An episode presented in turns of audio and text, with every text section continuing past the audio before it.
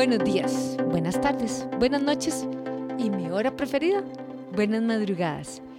Hoy les tengo un tema que a Carlita Solís le ha impresionado mucho y por eso me he preocupado por buscar información, ¿verdad? Em, que es sobre uno de los grandes problemas que se han desarrollado en los últimos principalmente tres años. Ya venía, ya venía una tendencia de esto, pero ahora se ha incrementado mucho y a la gente le ha costado mucho salir de lo que es el sedentarismo. Y encontré un artículo del British Journal que publicó ahora el primero de diciembre del 2023 que dice que cuánta actividad física es necesaria para reducir las consecuencias que el sedentarismo provoca para la salud. Recuerden que este episodio es patrocinado por JH Paqueteros. JH Paqueteros es tu casillero aún de Miami a tu casa a un solo clic de distancia. Y JH Paqueteros me dio mucha idea de cómo podemos analizar lo que es el sedentarismo y me encantó este artículo porque es una recopilación de metaanálisis de diferentes estudios que duraron dos años por completar, eh, recolectar toda la información, analizarla y sobre todo porque involucró eh, lo que son científicos de Noruega, Suecia, Dinamarca y Estados Unidos.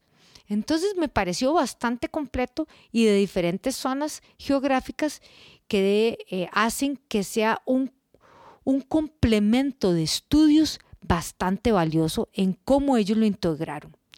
Ahora bien, ¿por qué es tan importante este estudio? Bueno, en el 2020 la Organización Mundial de la Salud siempre dijo y siempre se recomienda y en todas eh, las guías de ejercicio publicadas por el Canadian Journal, el British Journal, el American College of Sport Medicine, lo van a decir, que es reducir los límites de minutos y de horas de sedentarismo. Y siempre lo han, han hecho como una correlación que el sedentarismo da muchos riesgos a nivel de salud y eso incrementa el grado de mortalidad. Entonces, siempre se ha hablado de que para compensar ese riesgo del sedentarismo, se recomienda hacer entre 150 y 300 minutos de actividad moderada a vigorosa por semana. Tomen eso. Se habla de 150 a 300 minutos de actividad moderada a vigorosa por semana. ¿Verdad? Esto me pareció súper interesante, es algo que nosotros hemos visto en muchos otros artículos, en muchas otras literaturas.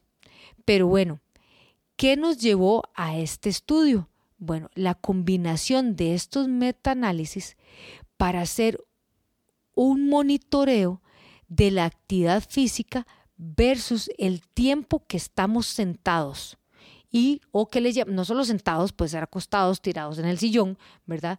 Lo que llamamos el sedentarismo. ¿Por qué? Porque se ha visto que el sedentarismo es tan mortal como el fumado o el tomar alcohol en exceso. Así como lo escuchan. Increíble, ¿verdad?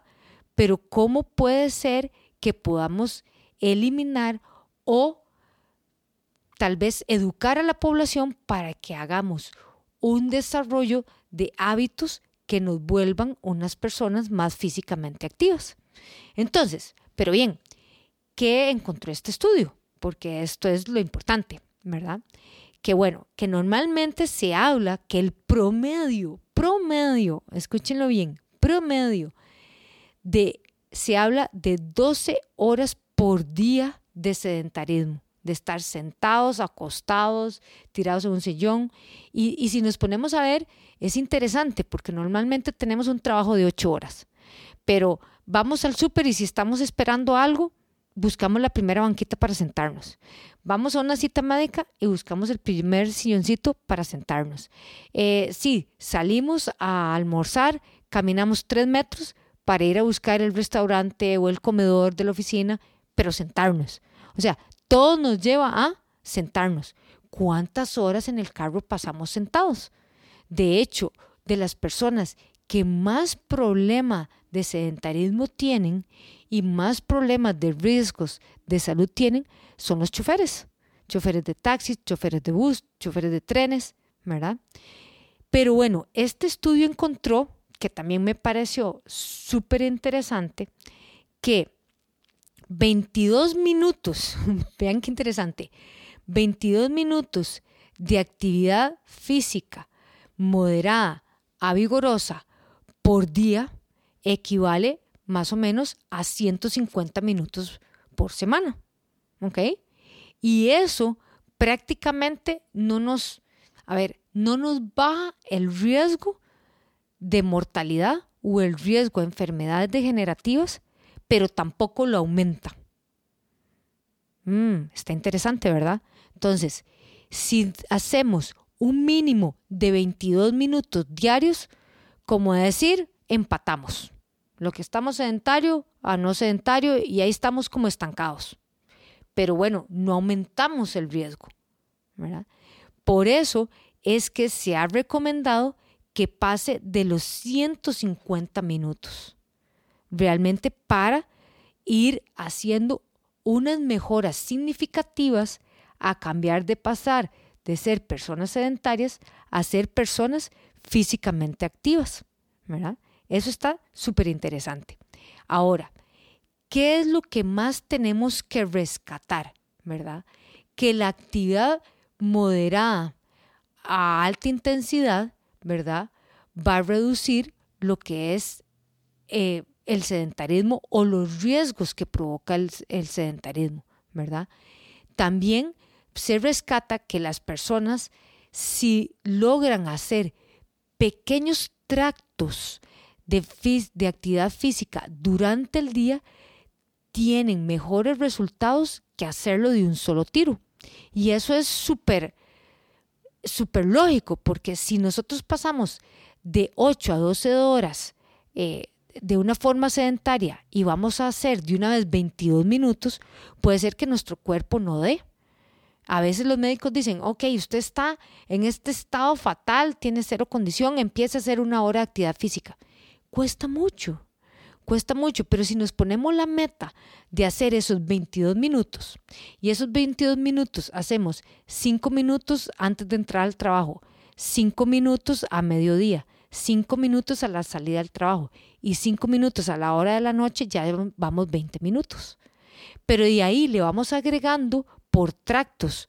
Un rato en la mañana, otro rato a mediodía, o un rato en la mañana y otro rato en la tarde, se nos va haciendo más accesible y se nos va haciendo un hábito. Y aunque ustedes no lo crean, mejoramos el incentivo hormonal para que el mismo cuerpo nos pida hacer actividad física. Un libro que estoy leyendo que me ha encantado, que se llama El Club de las 5 de la mañana, eh, que después lo vamos a comentar y me imagino que mucha gente lo ha leído y yo hasta ahora me dio la curiosidad de leerlo. Él habla de, no hablemos que sea de las 5 de la mañana, pero sí habla de cómo a la parte, en la parte de la neurociencia, habla del cerebro primitivo y decirte el cerebro moderno. O sea, el cerebro moderno es el cerebro que realmente desarrollamos, que conocemos todos los beneficios que nos puede dar la actividad física, presentándolo en este ejemplo. Pero de vez en cuando nos pasa la mala pasada el cerebro primitivo, que el cerebro primitivo que es devolvernos a la época de las cavernas, donde nos daba miedo por sobrevivencia hacer ciertas cosas. Pero ¿qué es el problema? Que lo aplicamos en la vida actual. Y como decir, matamos al cerebro eh, avanzado que también podemos tener. Entonces, ¿cómo luchar contra ese cerebro primitivo que lo que nos da es miedos, temores. Eh, sí, debería ser actividad física hoy, pero hoy no porque está muy frío. Hoy, hoy no porque, o sea, las mil y un excusas que nuestro cerebro primitivo es el que nos emboca a eso, porque así estuvimos diseñados por miles y miles y miles de años. Pero si nosotros vamos reprogramando ese cerebro primitivo y vamos dándole más valor al cerebro avanzado, de que definitivamente es algo retador, es algo nuevo, y empezamos a meter la actividad física ya prácticamente 10 minutos en la mañana, 10 minutos a mediodía y 10 minutos en la tarde, ya tenemos 30 minutos. Ah, entonces vamos a tener cada vez mejores resultados. Interesante, ¿verdad? Después les cuento más de ese libro. Y les recomiendo, si quieren comprar ese libro, JH Paqueteros lo tiene a un clic de distancia. Pero muy bien, entonces podemos decir que definitivamente lo que dice este estudio es que podemos salir de este riesgoso estado de sedentarismo a ser físicamente activos, ¿verdad? De una forma constante, implementando más de 22 minutos por día, ¿verdad? Hacerlo de lunes a domingo, no se den feriados, porque si no, no logramos hacer el hábito. Y recuerden que muchas de las consecuencias del sedentarismo es porque pasamos más de 12 horas sin hacer actividad física y esto nos incrementa significativamente el grado de mortalidad. También que es importante que esos 22 minutos sean de actividad moderada a vigorosa. No es como ir al, al mall a ver ventanas. No, tenemos que ir al mall en tenis a ver ventanas un poquito más rapidito y varias veces pasar por ese mismo pasillo varias veces. También que si logramos tener más de 22 minutos de actividad física moderada, vigorosa, y lo vamos incrementando cada vez más, podemos ir bajando esos riesgos de mortalidad. Y definitivamente y por último, pero no menos importante, enfóquense en hacer cualquier tipo de actividad, camine, trote, baile, eh, sub y baje gradas, deje el carro más largo, eh, si está en una empresa, use las escaleras, no use el ascensor. Busquemos la forma de activarnos. Así que se los dejo este estudio del British Journal para este 2024 y salirnos de esa estadística de los sedentarios.